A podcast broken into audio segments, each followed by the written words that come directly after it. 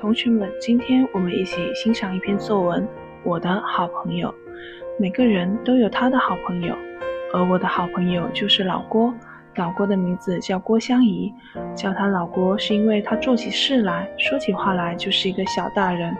有一天，我俩闹矛盾了，一气之下，我冲口而出：“有什么了不起的？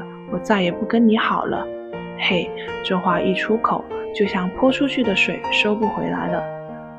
虽说心里是爽多了，可是这一闹啊，让我觉得一下子变得无聊了许多，欢声笑语也逐渐变少了。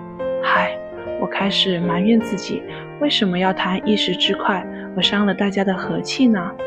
我心里一遍又一遍地不断地重复着，真不应该和他闹矛盾。早知今日，又何必当初呢？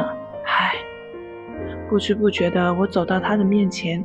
低着头，难为情地对他说：“对不起。”本以为老郭会疾言厉色地说：“你以为说句对不起就算了吗？”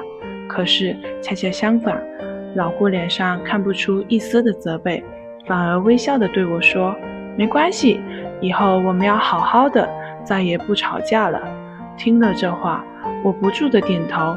我们能够和好，真是太好了。这就是我的好朋友。我希望我们永远都能是好朋友。